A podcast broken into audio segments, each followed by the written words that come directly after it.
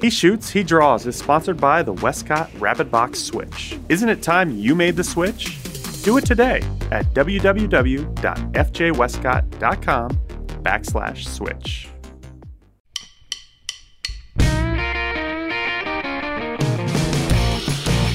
Welcome to the He Shoots, He Draws podcast, the show about photography and design, with your hosts Glyn Dewis and Dave Clayton.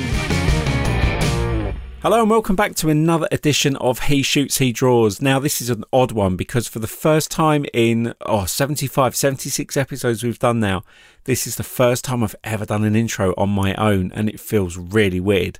Um, how people do podcasts when it's just them talking into the mic for an hour. Uh, I, I, admire them because this feels very, very odd. Uh, a natural; he can do this all day long.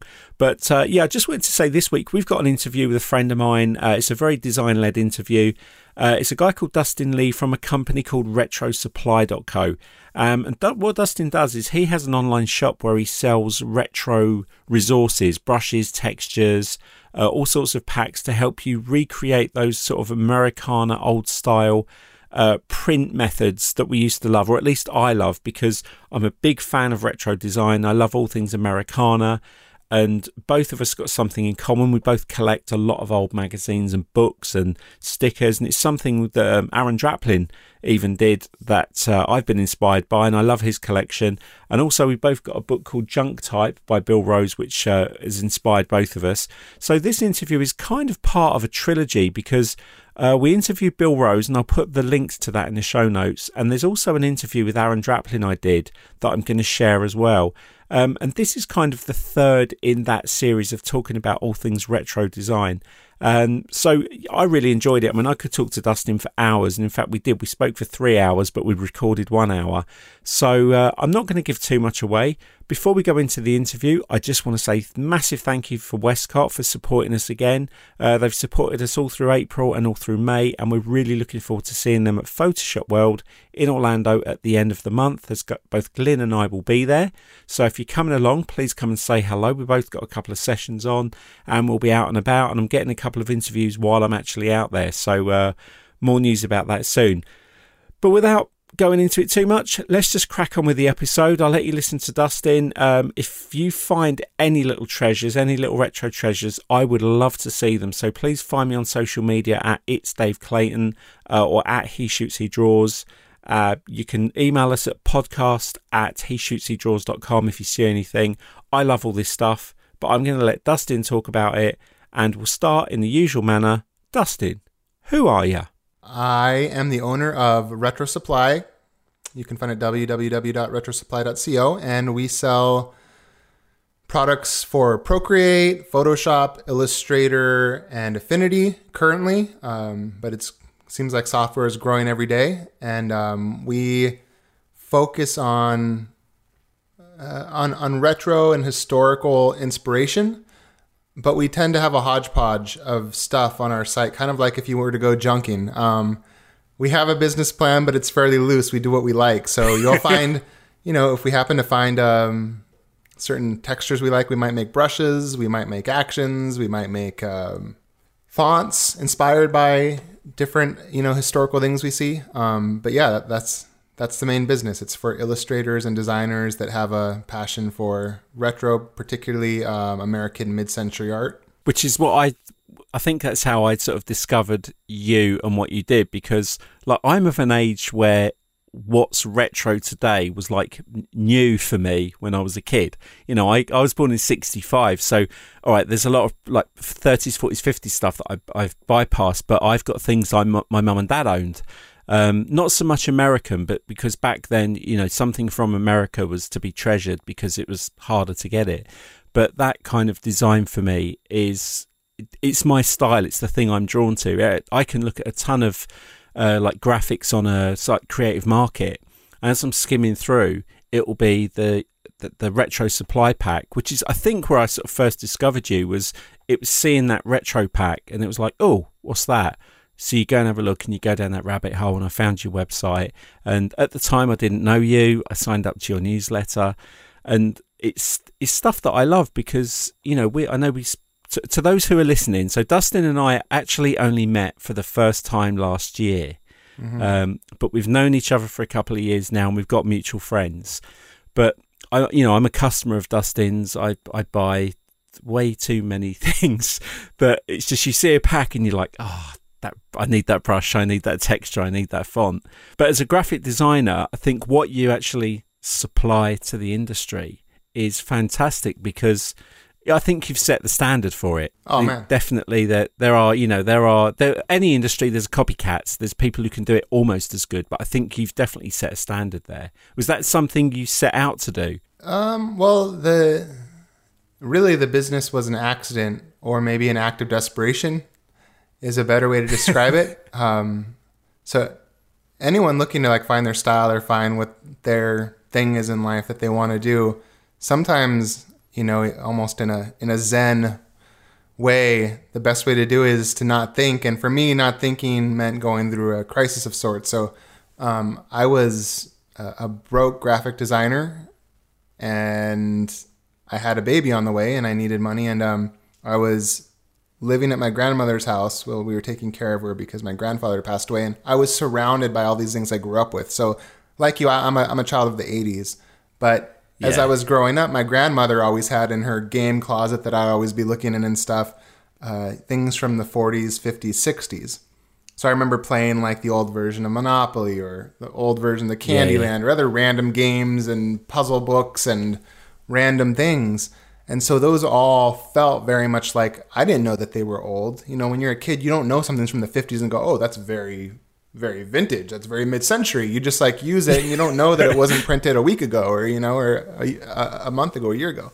Um, so when I was there, it was like rediscovering my childhood, and I was working on a startup that was making zero money, and I needed to make some sort of little business, a little mini project to try to bring some money in, and. I didn't think. I literally just was surrounded by all this great retro stuff I loved, and it started by simply picking up. In fact, uh, people can't see it, but I wanted you to be able to see it, and I can describe it to the audience.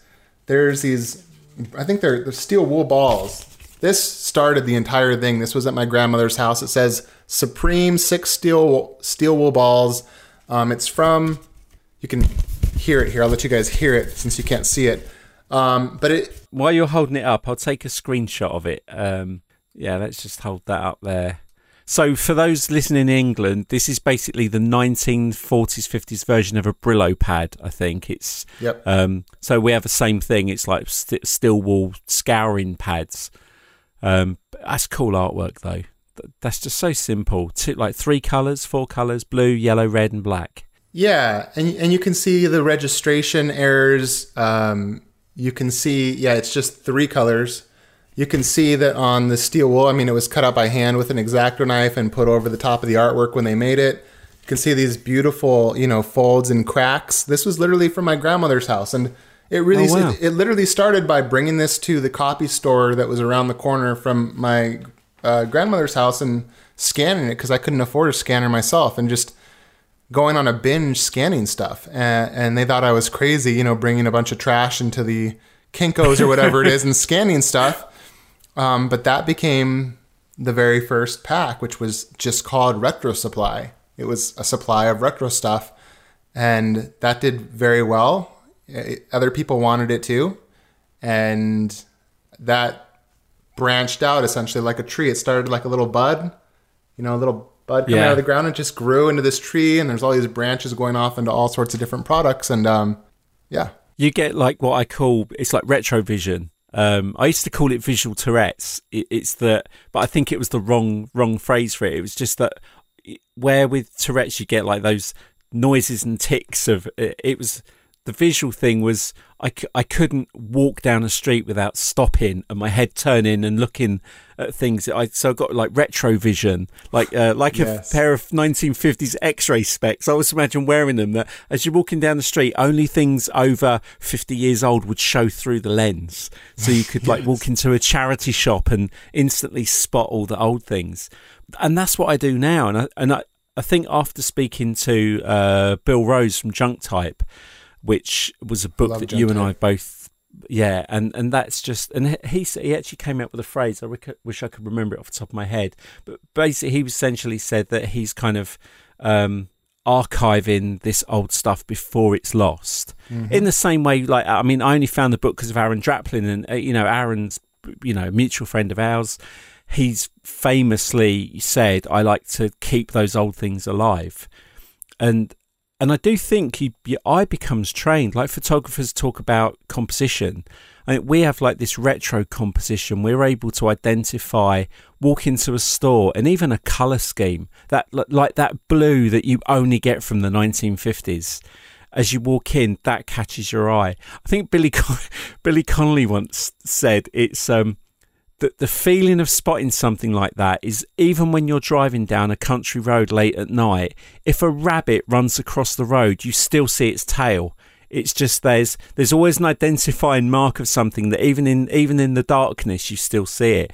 And I'm like that when I go into a charity shop or yeah, a thrift store.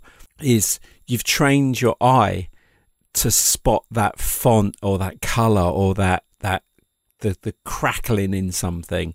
I don't know if you, do you do that? you find yourself more like that now you've trained your eye to do it? Oh very very much so. And i i like anybody have very specific things that um, trigger me for for lack of a better word. Here's one um, i had found in i think we had been talking. This is right after we had seen each other a couple months ago. This one was in salem massachusetts. So i'm, I'm showing that this is a box. And it just yep, says it. cowboy and horse. It's uh, one of those old metal toys um, that i believe back then they were made in japan or korea or somewhere like that and yeah, um, it just this kind of stuff triggers me. If you, it has these beautiful half tones. It has a certain style of doing things, and, and remember, this stuff was made not to look beautiful, but it was made to sell to stand out to stand out and to sell to little kids. It was meant for the box to go in the garbage and the company to make money and the kid to hopefully play with the little metal toy for a couple days and the owners to get rich or make make make a couple dollars, right?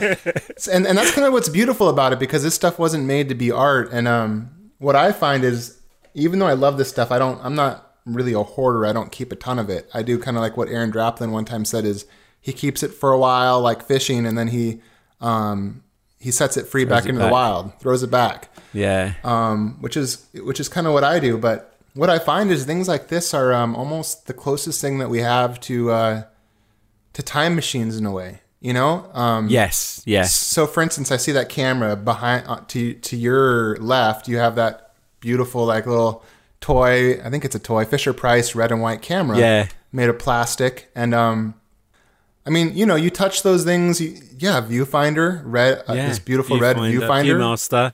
Yep viewmaster. Um i think they have yeah you got a polaroid one. You're doing quite well on these.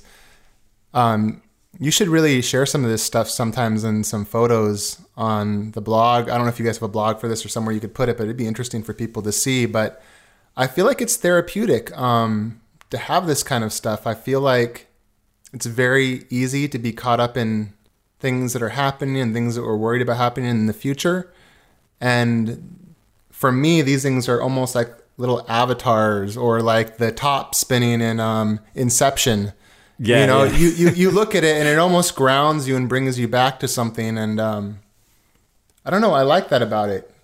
It releases a little bit of dopamine into my system. Yeah, definitely. I know um, we were talking off air beforehand, and, and I'd been into a charity shop, and there were some magazines that were just to the just to the left as I walked in, and as soon as I walked in, my eye spotted them and and picked them up, and it's you know, it's junk. It's trash. It's someone's thrown it out. It doesn't mean anything to anyone. It was a magazine at the time that you would like you spend your one dollar or whatever, one shilling, buy it, read it, learn how to put up a shelf, and it goes in the trash. And I love that that there is a generation of us that can appreciate the art of it. And I, I say when I do when I do my uh, talking, I do a class called Get Inspired by Graphic Design, and the thing I talk about is not the fact that you know, it wasn't intended to be a piece of art. Nobody knew back then that one day their uh, their product, their cereal package, or you know, their their little boy on a horse would become something.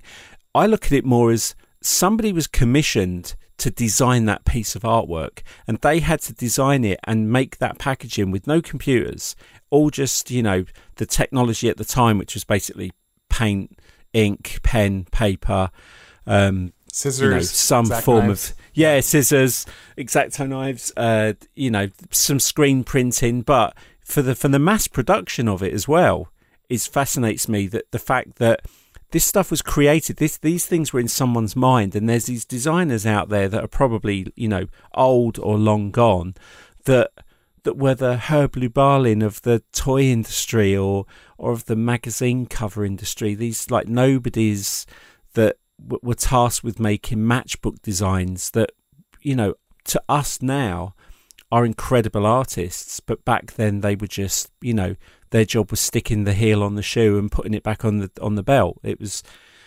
It, it wasn't today, you know. We hire the Aaron Draplins and the Von Glitschkas to to create this specific kind of artwork, and they know the value of it. They know that it's a, a you tra- you know, it's not to say we didn't have. We were talking earlier about house industries, CSA Design, and um, you know, Herb Lubalin, th- all these great designers that we know. But for every one of them, there's a hundred who who created this stuff that we keep finding, and that's what fascinates me. That that this art existed without, like you said, they didn't know it was art. What's What's interesting about that is that, I mean, we're we're still like on the we're still in the early stages of well, I guess not in the early stages. We've ended the industrial revolution, but the industrial revolution, what only happened 150, 170 years ago, is when it really started. So you had mass production start. That was really the first time in history that we had mass production. So before we before we actually started recording, we were talking about how Glyn wanting to um, document all of these World War II heroes and and whatnot. And really, this is the first time in our entire history as humans that we have these mass-produced objects that were not meant to stand the test of time. That no matter what we do, for the most part, um, are going to disintegrate and fade and be gone. And it's awesome. I mean, it's it should be documented, and yeah, I think that CSA Images, House Industries, um, do that amazingly. Retro Supply does it in the sense of finding things we find interesting and then trying to turn it into something that people can use in their illustration or their design work, and know that it was it started as something that got scanned in and then either carefully A B'd against each other until we nailed it, or sometimes we were able to get the original source material and make that work. But yeah, I think all that stuff is refreshing because I'm, well, yeah, well, obviously what you lose with computers is that everything's just incredibly clean. And also, I think for being an English person, it's funny how it reverses. Like Americans find all the English stuff really fascinating, and we can obviously go a lot further back. But I love America. I, from from a kid, and and I've said this to people that somehow my mum was a big influence of this, and I don't think she realizes, and we can't pinpoint what it was, other than as a kid, I remember watching a lot of sci-fi and uh, like The Man from Uncle, Time Tunnel, uh, Land of the Giants. Uh, and then we had our own British uh, shows like Thunderbirds, Captain Scarlet, with like the marionette, 1960s puppets. Um, and I used to watch a lot of that as a kid. Bearing in mind, you know, in the 60s we had th- three channels. We didn't have, you know, all that. So my memories of watching these programs, uh, they all had really rich colours. Uh, I remember used to get the. Uh, we have a thing here. I don't know if you have it over there. Is every Christmas they bring like if you have a comic that that has so like Land of the Giants. There used to be a comic, and there was a comic strip of the story of Land of the Giants you could buy. And at the end of the year, at Christmas, they bring out what they call an annual, and it would be like a a compilation of stories from throughout the year or all brand new stories and this time they're in a slightly thicker like book form Okay. so at christmas it was traditional to get an at what's called an annual which was a thick version of the comic that you'd been buying all year and so i used to get those when i was little and uh, and I'd have all this, all these graphics and these vivid colours, and start. You know, I was a big Star Trek fan, Captain Kirk, and and the colours from that. I think that was for me what that's what started my appreciation of branding, probably for the better word of it, and design, because art was my thing as a kid. So that was the thing that I used to make, you know, like Man from Uncle spy cards and, uh, you know, create, just create artwork and cut things out as a child. All that stuff, even now, I still go back and look for I still try and think of the things I owned back then and see if I can find them. And like eBay is that place to to find that the like the crap you threw away. Like I can't go to a uh, we call them car boot sales. Uh, I think you call them uh, flea markets. Yeah. So I I can't go because I know I'll end up coming back with a box full of stuff that I threw away years ago, and I can't just keep keeping this stuff. What I love now as a designer is, you know, I've got the luxury that I can occasionally spend, you know, a few a few quid here and there on on the odd thing. But what Retro Supply's doing and what you're doing is you're enabling designers today to appreciate the past but create something new with it. And I think that's a that's a skill in itself to not get people to recreate what came from the past. It's to take elements from it, create a new thing that still looks like the past. Yeah, absolutely. Um, and you know, there, as you know, and I presume anyone listening knows, you know, there's a whole subsection of illustrators and designers who just love this look and they specialize in this look. Uh, and are really serious about getting it right. So, as an example, I have a really good friend named Brad Woodard, who is a co owner of a small studio called Brave the Woods. He was a hero for years, and we ended up making a product together called Space Ranger and then another one called Woodland Wonderland. And you notice we give them fun names like that, um, just like they would back in the, in the day. You know, we could have easily called it Brush Retro Supply Brush Pack or something, but Yeah. but we come up with themes. We'd even name the characters, but like for instance, there's one called um, Woodland Wonderland, and we got a bunch of uh, little golden books, and we looked at how they did the brushwork and whatnot, and we went back and forth. I mean, probably for weeks. By the end of it, we were over it, uh, going back and forth trying to nail these brushes, and then he would do. He did these amazing illustrations, and they looked just like little golden book, you know, from the 1950s, 1960s and you can just nail that look with them. You don't have to. You could use them for all sorts of things. You could use them to kind of subtly, subconsciously add those little touches to your work, but they do feel like that. And um, and we even we made a jingle for it. We even you know we do it for fun. saw- I remember we, yeah, we make we make the, we make great products for it. We really tried hard. It sp- took a lot of time, but we also like made a jingle. So we got these characters in the Woodland Wonderland pack. There's all sorts of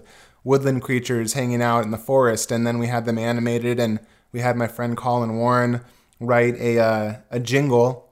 Um, you've never heard a jingle advertising Photoshop brushes before, probably. It's worth checking out because it's hilarious to see how this guy had to rhyme things like DPI, um, Yeah, yeah. retro supply.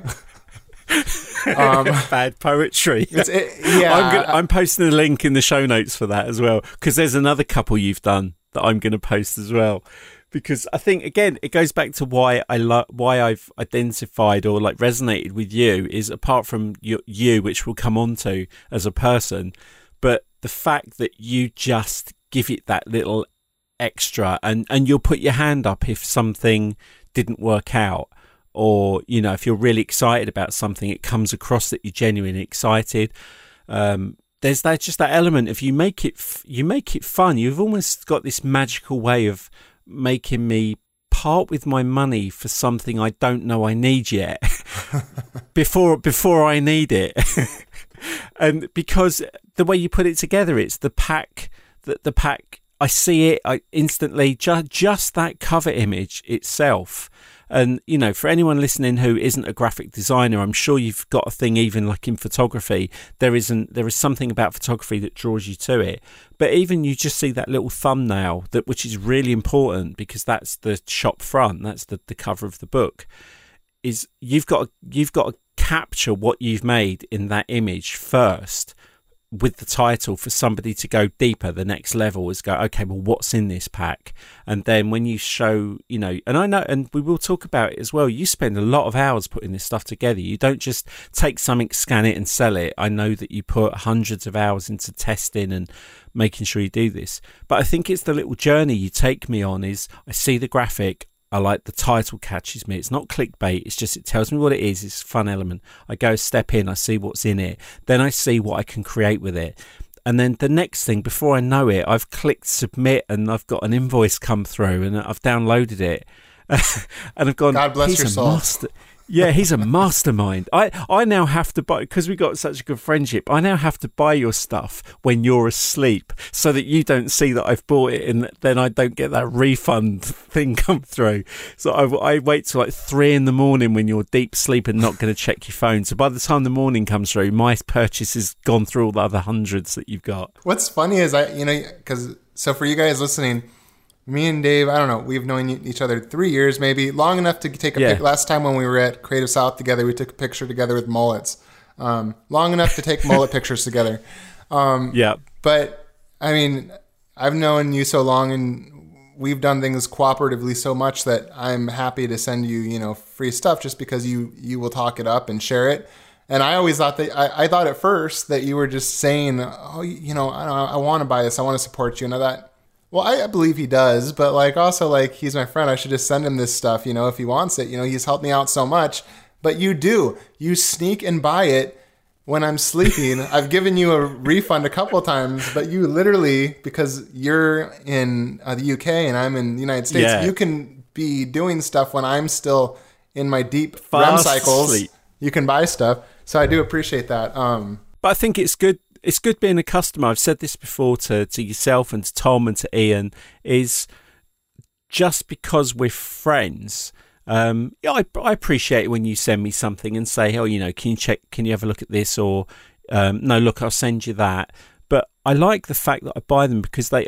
I've said this before on an episode. It gives me value. I know that if I've if I've purchased it, our relationship as a friendship isn't relying on me getting free stuff. It's because you're a great guy and we get on, and I, I love being in your company. It doesn't, you know, you could sell guitars for all I care. it's or burning guitars. Um, so that by me spending ten or fifteen dollars, we're not talking big sums of money here, but I know that when I've bought it, I'm going to go through the process of downloading it and installing it uh, in Illustrator or put it in my brushes or my textures. Um, you know, we at Graphics, we look at a lot of your stuff because obviously where where the vector packs are, we're looking at how we can encourage our customers to to be inspired by it.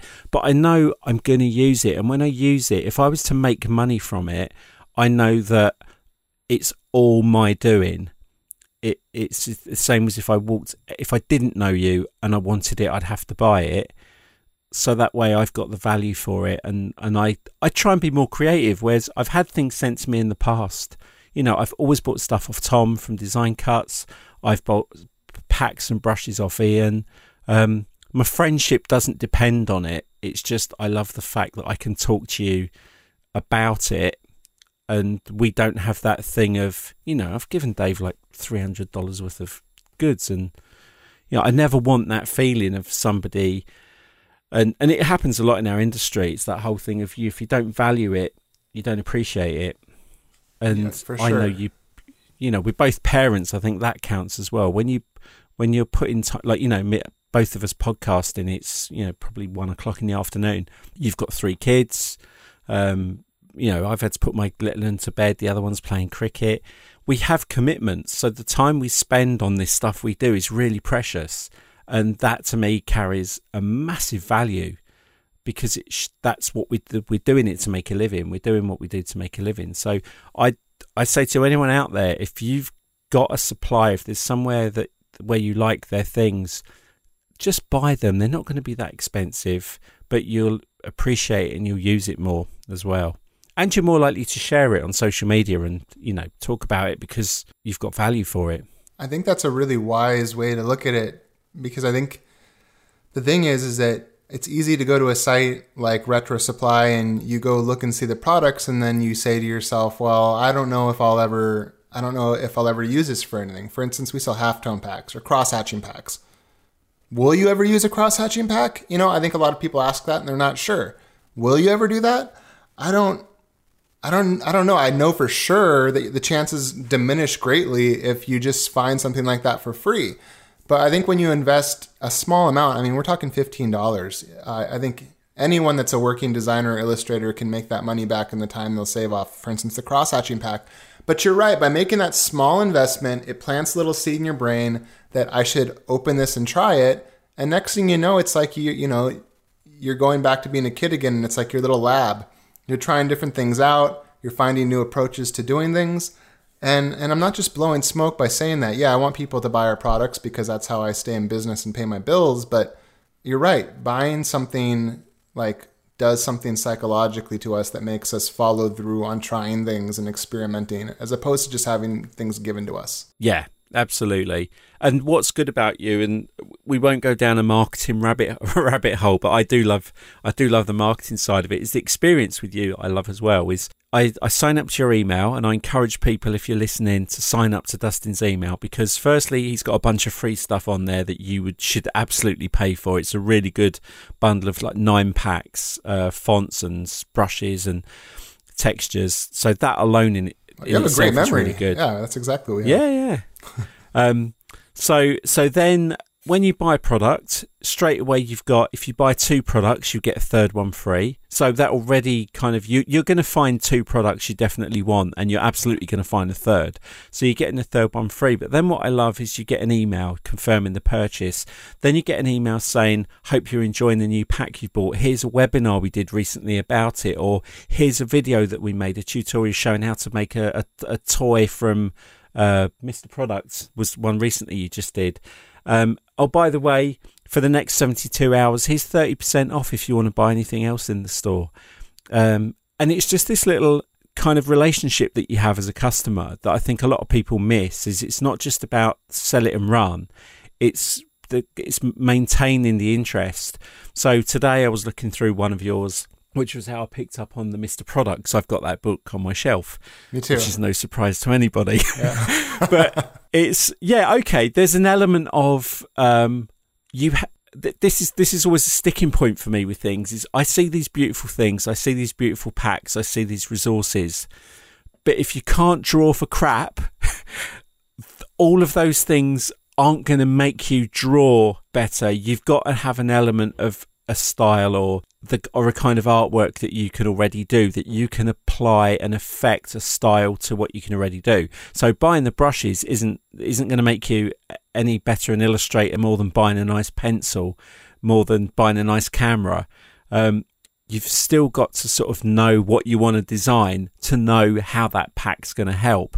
But what I love is the fact that the way it works for me, uh, you know, my relationship with it is it encourages me to try things more. So I famously said on another episode, and I know we've spoken to it, when I came and met you in Portland, we both went to the Apple store for me to buy an iPad so that I could get the pencil, so that I could get Procreate, so that I could buy more brushes from you.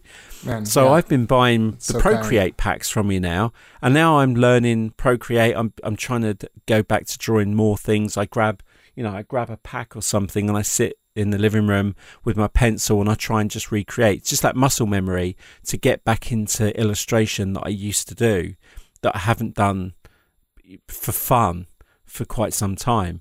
So because I love retro, because I know there's, you know, I know like from the astute side, we've got the half tones and the stipples and the texturino. But when you're just sat with an iPad and you know you want those brushes and those textures um, to try something, that's the thing I love that that kind of thing has made me creative. And Bill's book, Junk Type, made me start to look at palettes, color palettes, and a, a while ago, one of the first things I bought off you, you did like a weekly subscription thing where you bought a mid-century pack every week over a period of four weeks, right. and it had all these color swatches. Now, all they were were colors. You know, Mm-hmm. I'm I'm paying you for colours that were existed, but you Yes. cleverly did that mind trick thing where you. Put I'm not even giving you and- paint. It's just literally like the you know CMYK hex values. I mean, they're put Yeah. together from real old things that we've purchased, and then it actually take that took a disproportionately large amount of time compared to other products. But yeah, well, and um, if you don't mind, also I'll go back to this this marketing thing. I think that how I think of it differently is a lot of people. There's more people doing similar to what I do now. They tend to think of it as an overarching business, much like a designer would if they were to do the branding for a business, right? So all the packs, everything fits together and feels very much like it's just all in that same category.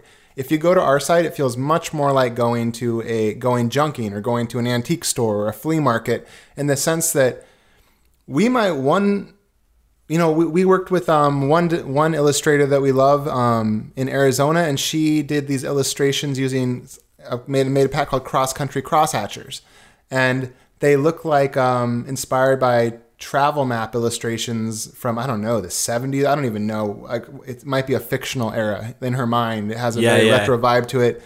And then we might um, okay, perfect example. I'm going to show another thing, right? I'm holding up for Dave here. I bought this.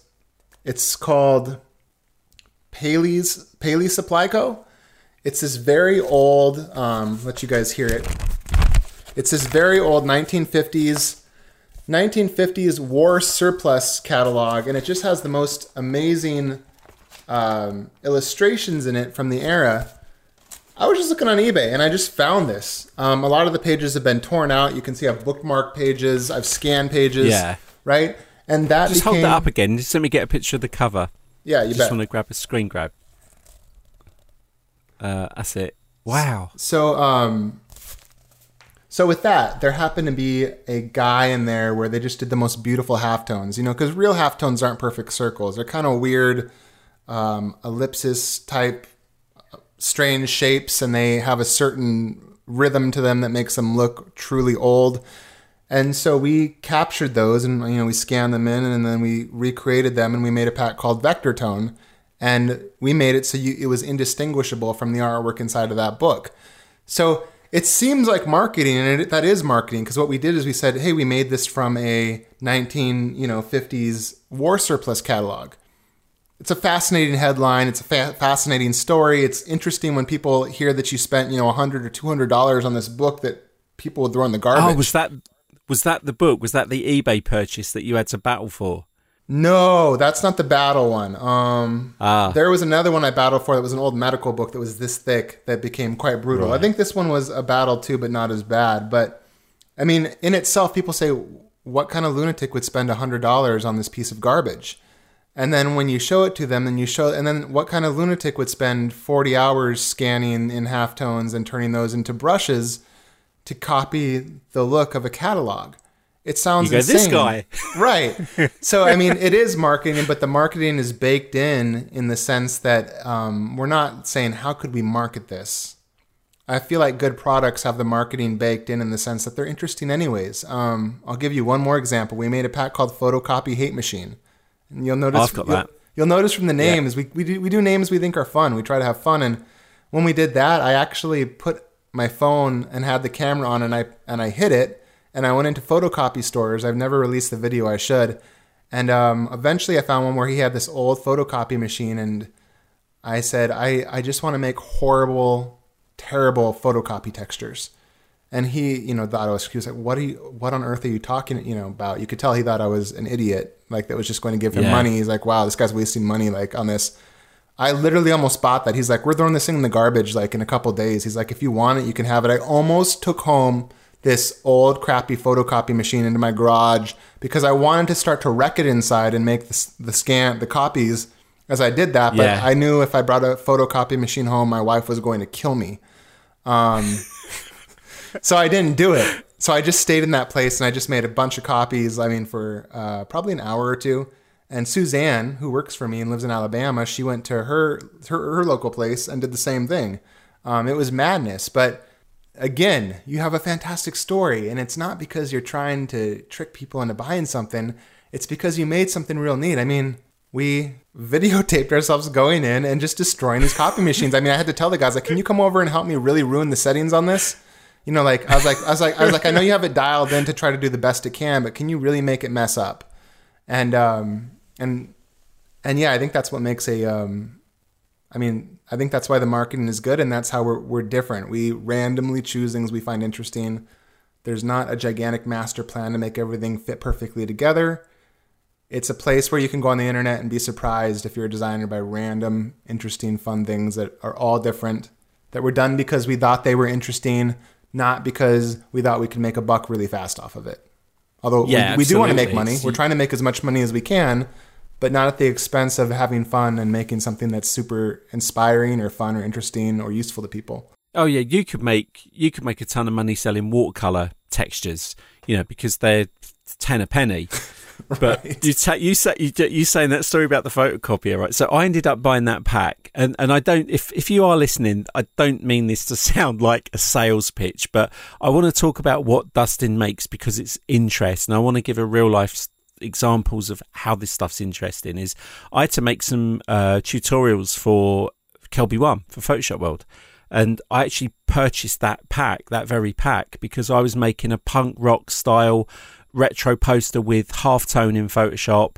Um, got an old image from uh, Adobe stock and like wrecked it. Uh, and then use the photocopier texture to. In fact, I used a couple to with a gradient to blend it so that it looked really rough and ready, and and how to then screw up a bit of paper and then put that on, and so you get the wrinkles. But years ago, uh, back in the 90s, I actually worked for a print company in a place called Hemel Hempstead. And just photocopiers were out and it was at the dawn of color photocopiers as well so they used to have these little uh, photocopiers that the lid used to slide from left to right yes. and then the copy would come out so we were forever, you know, but I, my job was to get spare parts for all of our satellite offices for people who are repairing photocopiers all day long. So what I know about photocopiers is scary. Uh, but we used to trash a lot of them. And this guy used to come along and with his truck and they used to go in the back and he used to go and take all the the drums used to have an element in them that they could get something out of it. I can't remember. I think it was silver or something like that. So I was tasked with taking this photocopier over to this site um, and it was this old thing. It was a 3310 Toshiba. I remember it as clear as anything. And it made the, the, just, the shittiest copies, which is why it was thrown out. The drum was knackered, the rollers were knackered, the toner cartridge was knackered, but it made these really great bad photocopies. And I used to make stuff for my brother's band. So I liked the fact that I could print out these blank sheets of paper and then use Letraset and you know, cut something out, stick it on, and then run it through the photocopier again because it was working. So I carried this box over and because I knew I wanted it, I'd made sure my car was parked round the back as well. And I walked, I, I walked back very with crafty. an empty, very crafty man. Yeah, I walked with an empty box to this building to put it outside, pretending it had the heaviest photocopied it. You just try try carrying an empty box and pretending it's full of the heaviest thing you could just about carry. And this photocopier came home with me, and you know, I, I just used it and used it and used it, and it was in my loft for years. And eventually, I got rid of it. But it was for that very thing. It was because I knew I could design stuff. I knew I could create copies, and obviously, before computers, I was cutting and pasting. I was running stuff back through. But I had so much fun. I had oh, so much fun with that. Well, and I mean, man, I really think you know if you can get your hands on a photocopier like that, if you you know if you if you do want to go onto ebay and find you know like one of those you know getting a bidding war for one of these old catalogs do it. It's real fun. If you have the time to spend you know to to make the brushes or to do it on your own that's a really cool way to do it. The thing is like you know we we all we have i mean me and you both have kids. You yeah. know we have different various more stuff to do than we have time to do it. And so it it's a way that someone else did the work of extracting those things for you if you enjoy doing it, man, yes. how fun. I mean, when you were telling me about that copy machine, yeah, by all means, go put that in your loft and do that. Don't buy photocopy hate machine and do it because sitting around in your loft with a crappy copy machine and making zines is a good way to spend your yeah. life, in my opinion. Um, but if you can't, I mean, it's a really fun way to um, to enjoy it is by using you know products where someone has invested the time in doing it right because like a lot of people will say, well, we have a survey. So after someone makes a purchase, there's a download button as soon as they purchase, right? You can immediately download your purchase. Then we send them an email and there's a link to buy it. But right below that, there's a little piece of text and it says, Want a free t shirt? Answer this one question survey, right? Yeah. And the reason we do that, and you can only get to that little link if you buy something, is that we have one question. The question is, What's the last thing that stopped you from buying? And the reason we ask that is because we want to try to eliminate whatever that last thing is so we get more people to buy. And something that comes up a lot is people say exactly what me and you just discussed. I just don't know how I'm going to use that. Uh, you know, I love it. I'm drawn to it. I had an urge to buy it, and I almost didn't because I wasn't sure how I, could, I would. And um, I remember Charles Anderson from CSA Images doing a talk at Creative South, and he said, I don't think any of us got into the design business because we said to ourselves, boy, I really hope I get to spend my days kerning one day. And right? We got into it because we like drawing. We like putting things together and making art, whether that was collages or painting or drawing. And so, um, if you can't afford to every so often spend $15 and buy a pack like that, or go on eBay and buy some sort of interesting thing and have no idea how you're going to use it but have fun, man, aren't we off the path a little bit? Like, isn't shouldn't there always be time to to muck around and do stuff like that? You know what I'm saying? Yeah, I mean, f- photographers do it with cameras. They go and buy old cameras. My, um, in fact, my I, I, I needed to speak to you about this, but my, my father in law sadly passed away last year, and he was uh, he was a collector. He I've been going through his stuff that um, my mother in law's been clearing out his bits and pieces. He's got old tickets and just an incredible collection of things. But he collected cameras mm-hmm. and he had like four storage boxes full of retro cameras that he never used. Mm-hmm. He was never going to use. He just liked the aesthetic of them, he liked owning them. And I knew they were going to go to auction. They, I, I know um, my mother in law didn't want to keep them and they were taking up room in the house. So I said, could I have them for a little while? because I want to photograph. I want to try a project. I want to try making something with them before they're lost. So I brought them all home. I set them all up in a specific way. I bought a little light box to put them in. I photographed them from a specific angle because I knew I wanted to create something fun with them because they have that aesthetic because there's the way they were designed um, i want to make a little pack i want to like do a little half tone turn them into black and white, then apply half tone with the you know the plugins and everything. Just see if I can make something interesting. But it's fu- it's taking those things and making something else with it that is makes me want to do it. So now photographers are trying to recreate that old style of photography. They want to be Ansel Adams if they're, you know, they've got these, you know, $5,000 cameras and they want to make their pictures look like a guy that had a camera the size of a car that that had to go in a room and make you know put chemicals through it. So we we still to this day, even even the designers, we're taking very expensive equipment to make something look like it was made in the back of a shed. you know, in the dark. I mean, it's the same as you know how you have those um, toy cameras. I mean, there's there's Photoshop actions and uh, Lightroom filters that are solely there. I mean, apps even that are solely made to emulate toy cameras that cost um, that the actions or the filters cost more than the actual toy camera did, even adjusting for inflation um, to create those effects. And you know it was a lot more fun with the toy camera, but um, you do what you can do. It's hard to buy that, find the toy camera, then find the film for it, and get someone that will develop it for you. But I, that's what I like about you. I like that you document that stuff. I like that you keep it all. Um, I don't know how many of you have seen Dave's um, like little lab here, but he's got. I mean, you got toy cameras. you've got cameras from the 60s and 70s. I know you've told me a story that I can never forget. So I recently was lucky enough that I got to go um, see Aaron Draplin's um, workshop, which you've been oh, to. Yes. And I remember yeah. you telling me the story how you had seen him talking and seen all these books behind him. And you like paused the video so you could just see all these books because you're like, what are all these books? You know, because you know the guy's got some amazing books that you probably want, right? I'm a book, I'm a, yeah. I'm a book geek like you. And um, yeah, I just I appreciate the fact that you do that because I'm the same way. You can see you have so many interesting books. Um, yeah, you've really made it into like your own little lab that you and you can tell you enjoy being in. That's a great. I love that. I've never thought of my office as like a, a retro laboratory. it, it looks like it. I mean, it looks like you could pick yeah. anything off the shelf and you could start doing something with it. Yeah, there are. I mean, it was the other day. Uh, I was around my mum's, and she said, um, I was telling her about field notes, bizarrely, and uh, and a lot of people who who um, buy field notes are into Blackwing Palomino pencils, like these thirty dollar pencils that I could never justify. And my mum goes, "Oh, your dad had some pencils once. Um, he was. It's when back at like back before I was born. He was working."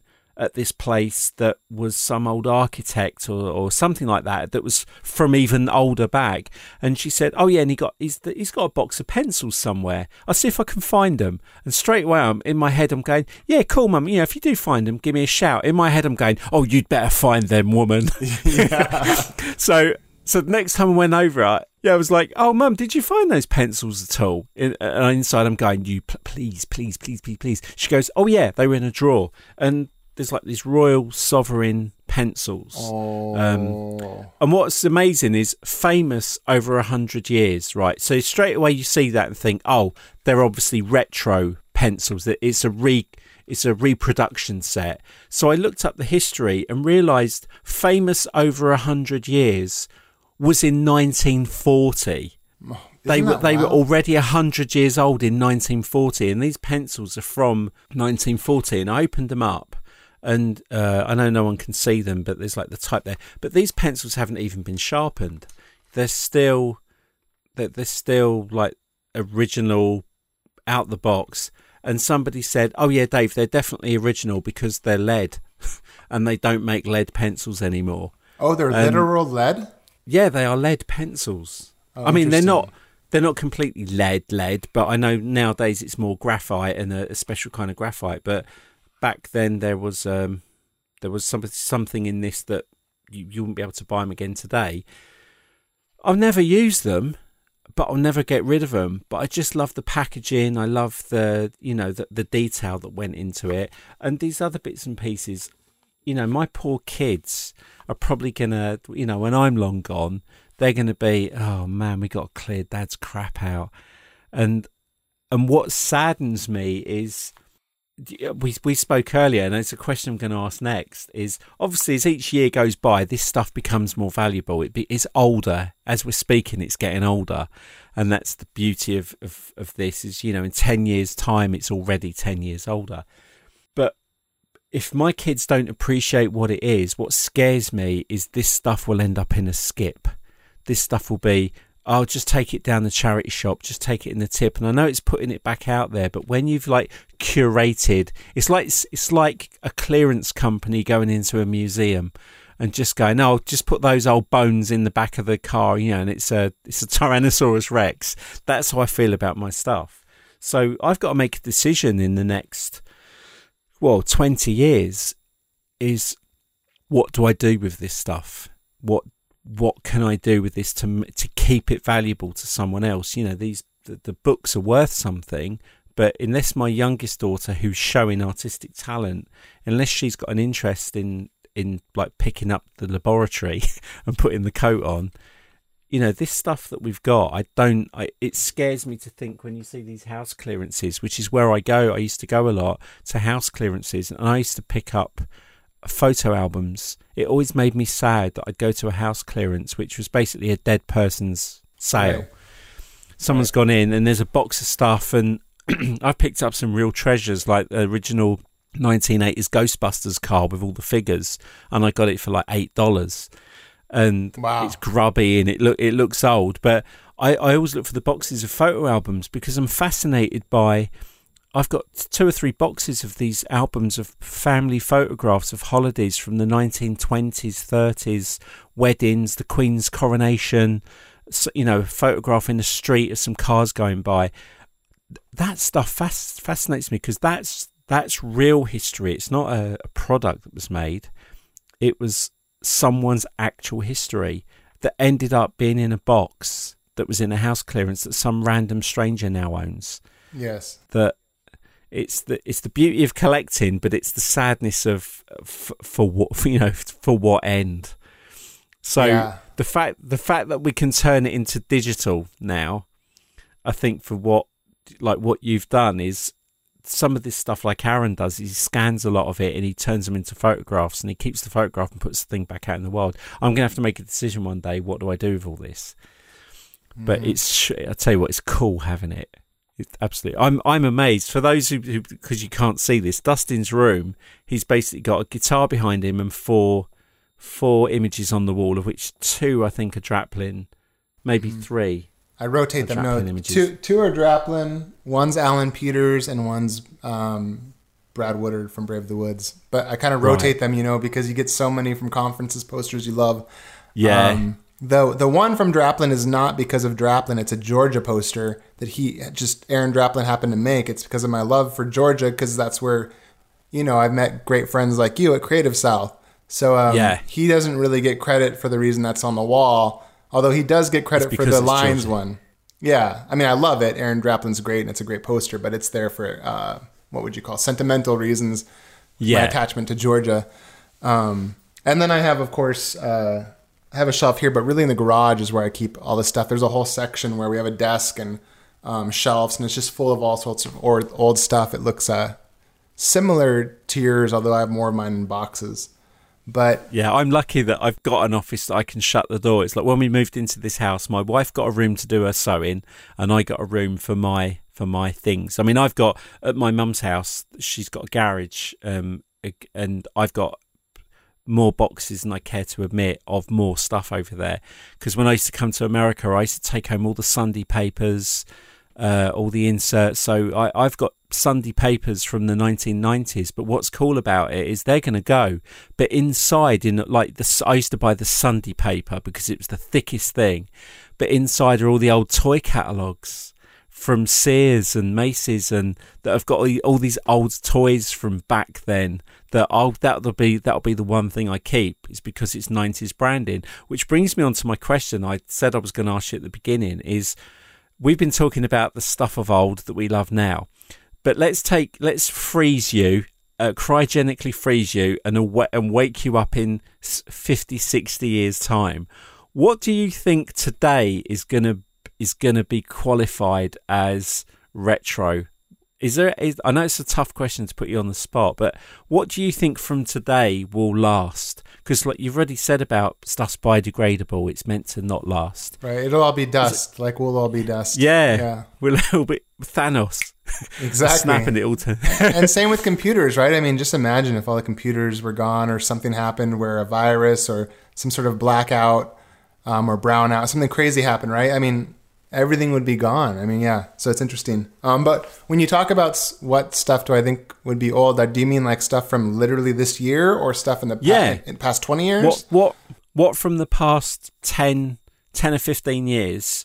Um, let's go back to two thousand. What do you think from two thousand onwards would would be of interest to our, you know, us as designers in sixty years' time when they're looking back in like in the year twenty sixty when they're all on hoverboards and. Going to the moon, going to the moon for a holiday, which is what I thought in '65, where we'd be in 2019. Um, we'd all be we'd have robots as butlers. but I, it's, I, aside from like the iPod, um, aside from physical devices, I guess the Apple packaging would be a good one. Um, but yeah, I think it's it because we we said things were so beautifully made back then, and now it's so mass produced. Is nothing's as rare as it used to be. So, will there be more crap around in 50, 60 years, or will will certain you know what design? I always I always think what designers will be. You know, I think Aaron Draplin will definitely carry forward. Um, but it's like what crafted items will will people look at in 60 years in the way we look at House Industries or Paul Rand or Herb Lubalin? That fascinates me because, you know, we are a digital world. Right. Well, I'll, I'll tell you what I, I think, uh, but uh, what, what I think will stick around. But I'll, I'll tell you what uh, I think a lot of people forget is not. I don't. I don't think you or I probably forget this, but I think it's easy to forget. Is a lot of people when you say retro or vintage, um, people tend to think, oh, well, that's a trend. It- you know, retro stuff is a trend. But you have to remember. I mean, here, for instance, in the United States, we have something called um, Antiques Roadshow. Yeah, we have it as well. Okay. Yeah. So you, so you're aware. So people, for people that don't know, people will get into big long lines in different cities, and they'll bring old stuff they have, and then some expert will look at it and tell them what it's worth. A lot of times, when someone looks at it, they'll say, "As it turns out, this is a reproduction." Um, so it might be an, a reproduction from 1910 of something that existed in 1840, right? Retro, retro isn't going away. Retro stuff and a love of retro stuff isn't going away because people always want things from the good old days because things always seem better 50 or 60 years ago, right? I mean, I, I look at Sub Pop Records, you know, um, which was largely responsible for grunge in the 1990s. I still have some of those Sub Pop Records catalogs from the 1990s. Um, those aren't that old yet, but those are something very special and valuable. And I think people are going to want those for decades and decades, you know, 100 years from now, people will find it fascinating to see zines or sub pop record catalogs that were mail order, that were sent through the mail before you could order online. I think even things like a Nokia phone, you know, those those old round Nokia phones where you could where you could interchange the covers. I mean, those look like space age devices. Now, when you look at them, they look like they almost would never have truly existed. Um, and then I think when you get anything that's wrapped around a cultural icon, it has a higher likelihood of um, maintaining a retro feel. So, who was a cultural icon of the 2000s? You might say like, um, gosh, it's hard to tell because the 2000s isn't that that long ago. But let's just say um, Katy Perry. Katy Perry has a certain tackiness about her. Um, there's a certain like super set, you know, sugary pop feel about her that makes you want to throw up a little bit. Um, but because of that, all the packaging is just overly gaudy in the way that it's all done. And I feel like that kind of thing, um, whether it be a poster or whether it be promotional, um, you know, CD slips or things like that, or whether it be concert tickets or shirts, I think all that kind of stuff is going to maintain value. Um, I think CDs are going to maintain value. Yeah, I think artwork, record artwork. I mean, I've still got under my desk here. I've got the best part of I don't know hundreds of albums that that I'd kept from years ago. And what's funny now is vinyl's making a comeback. So where I've got these, like I've got the White album and I've got the Beatles White album and I've got the four original photographs that came with it and the poster that came with it.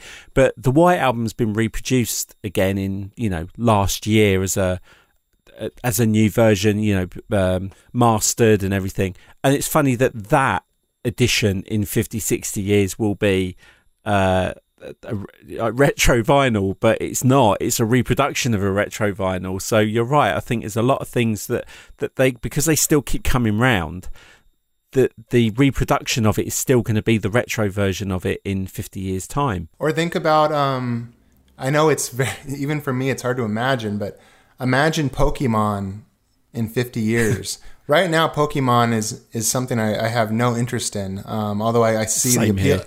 I see the appeal of it, but it's just I didn't grow up with that. It hasn't. It doesn't have that nostalgia to me. But can you imagine how interesting little Pokemon characters or Pokemon cards would be in 60 years? When the people that are yeah. using them now are 80 years old and their kids are starting to see those, their grandchildren are starting to see those same things. I mean, I think Pokemons will stick around. My daughters are into these things called um, things called Shopkins. They're most they're the most yeah evil, yeah I know what you mean evil consumer items ever made. They're literally designed to train children to consume, um, and they're called Shopkins. And I can just picture in fifty or sixty years people looking at them. You know, their little shopping carts, little canned food items. I can picture people just coveting the idea of having collections of these things that were made out of plastic back in the days when everything was made in China because I don't think yeah. in 60 or 70 years we're going to say that. We're going to say things used to all be made in China. Everything was made of plastic and it came from China. And I don't know, maybe then it will be made from God knows what. You know, it's hard. It's very hard to see yeah. when you're in the midst of it. I know. I do love that thing. I, I, I, don't know if I've said this on an episode or not, but it was it was a meme that I saw, and it's just my favorite thing. Is there's, there's a meme of a, a a man and a woman laying in bed, and they're facing away from each other, and she's got a thought bubble that's going, I wonder, I wonder if he's thinking about. Uh, I wonder if he's thinking about our anniversary next week, and he's on the other side of the bed thinking. So hang on, if dinosaurs died and went into the ground, and the fossils make oil, and oil makes plastic, then plastic dinosaurs are made of dinosaurs. and I just thought it's so funny how that's the, that that thing of what goes, you know, it comes back round again. But um, oh yeah, I could talk about this stuff for ages with, with you. Um, there was another question I was going to ask you that's completely gone because we were chatting about something else. But so as as retro supply going forward, then um, we will. T- I will mention the other things that you do because we deliberately didn't want to talk about it, which was the passive income because this is your business, this is what you do, and you also do podcasting. What of the new things that have come from Retro Supply have you found yourself enjoying? Because I, you know, there's a lot of podcasts you've been on, and I know you've spoken a lot about elements of your world.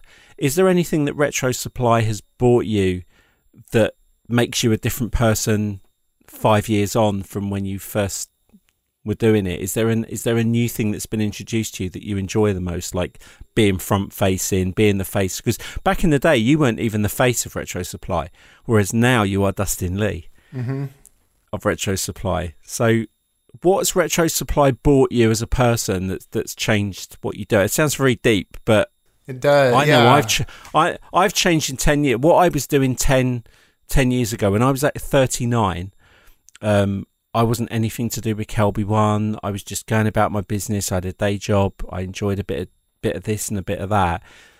But getting involved in something that I kind of hung my hat on has changed my personality over the last, you know, well, thirteen years now. But I've only like, only met Glyn nine years ago.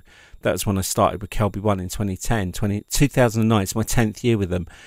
My life has changed massively. I'm doing things now that I never thought I would ever do. You know, I'm standing up and speaking in front of people. I'm being interviewed on podcasts. I'm writing for magazines. I never ever thought I'd do any of that. So I feel like even when I met you, like you, you were just starting to, and I felt like it's kind of like um, hockey. What do they call it? hockey sticked up in a way, and Yeah. you keep doing more and more very fast. Yeah. So, have you what have what's been brought to your table from that? What you've done that you've noticed? Wow, I never thought I'd do that.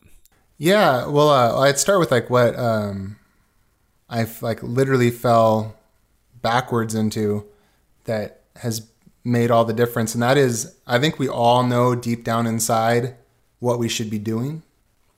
So I made Retro Supply when I was under a lot of pressure. I didn't care anymore what designers thought. I didn't care about packaging it the right way. I cared about making money and trying to provide for my family. And by default, I just started doing the things I found interesting, which happened to be creating all this, you know, historical things. Uh, So it, it, it's almost like it, it turned off the um, part of my mind that made me um, self edit myself. And um, I find the same thing with drawing. As I try to become like more of an artist, I notice that underneath it all, when I can turn off that editing feature in myself, I actually know what I want to do. It's just not the exact thing that I feel like I should do.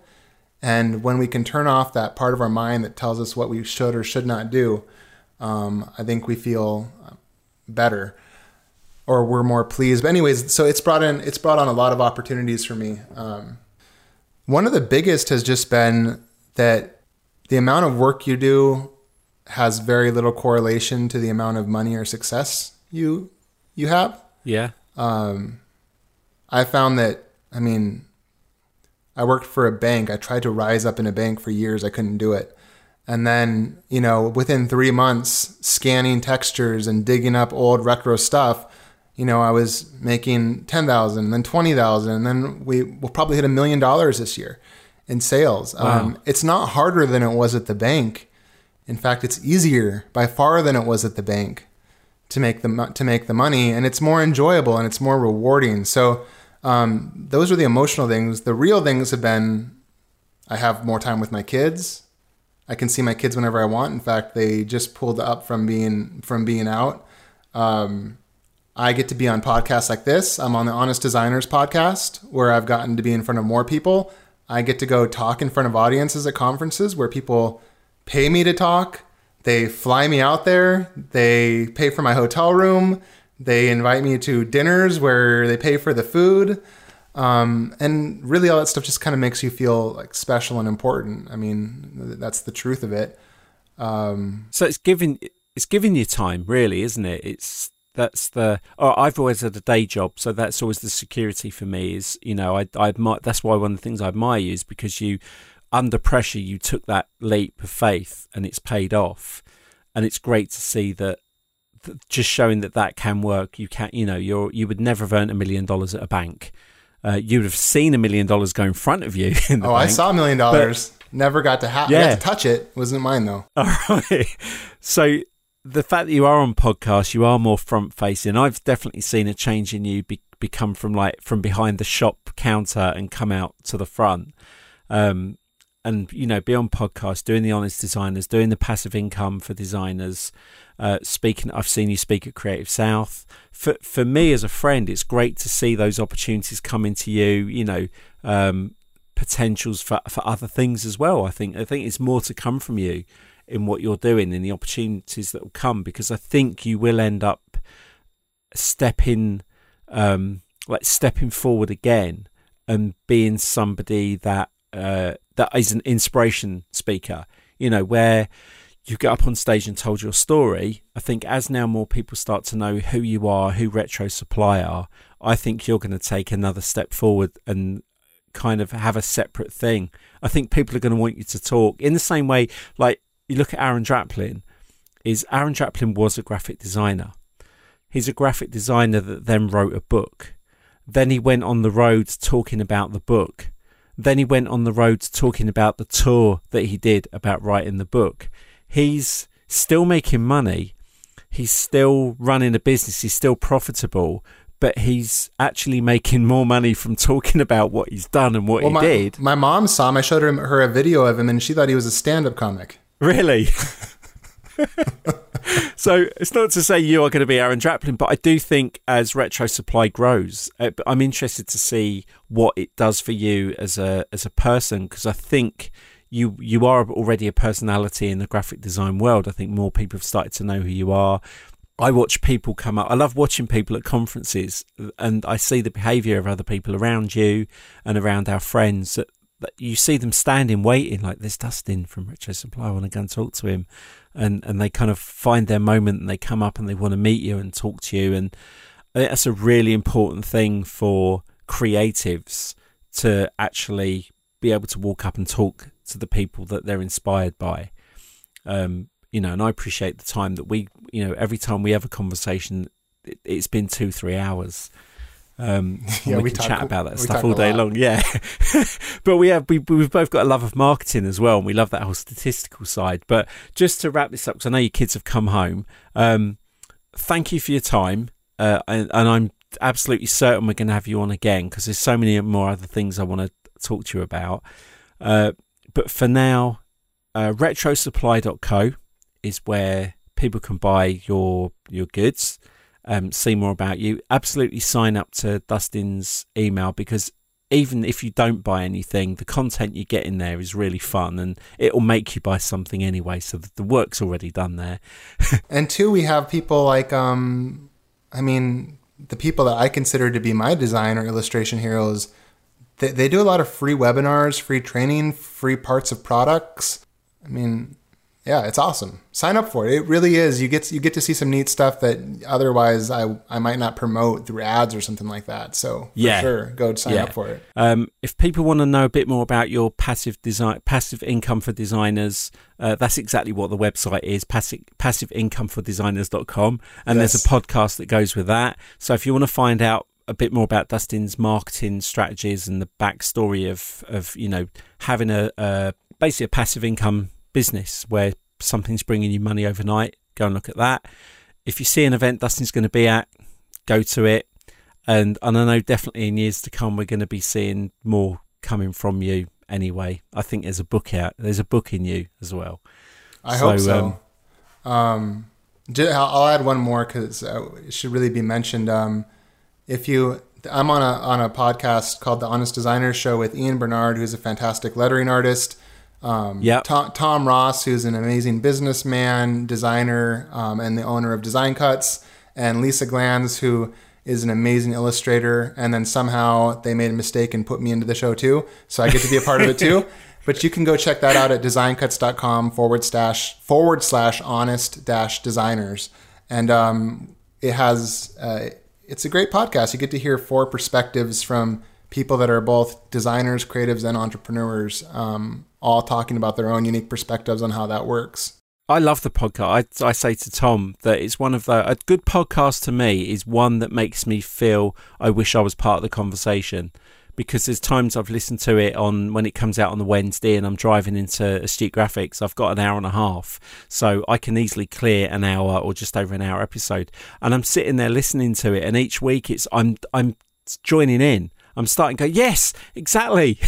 and then realize I'm not involved in a four way phone conversation. I'm actually listening to a podcast. But it, it's got, I'd, recommend people listen to that because the four of you are mostly on all the time. and some of the stories I've picked up from you have just been so funny as well. And, and the four of you make a really good team. So yeah, check out the Honest Designers podcast.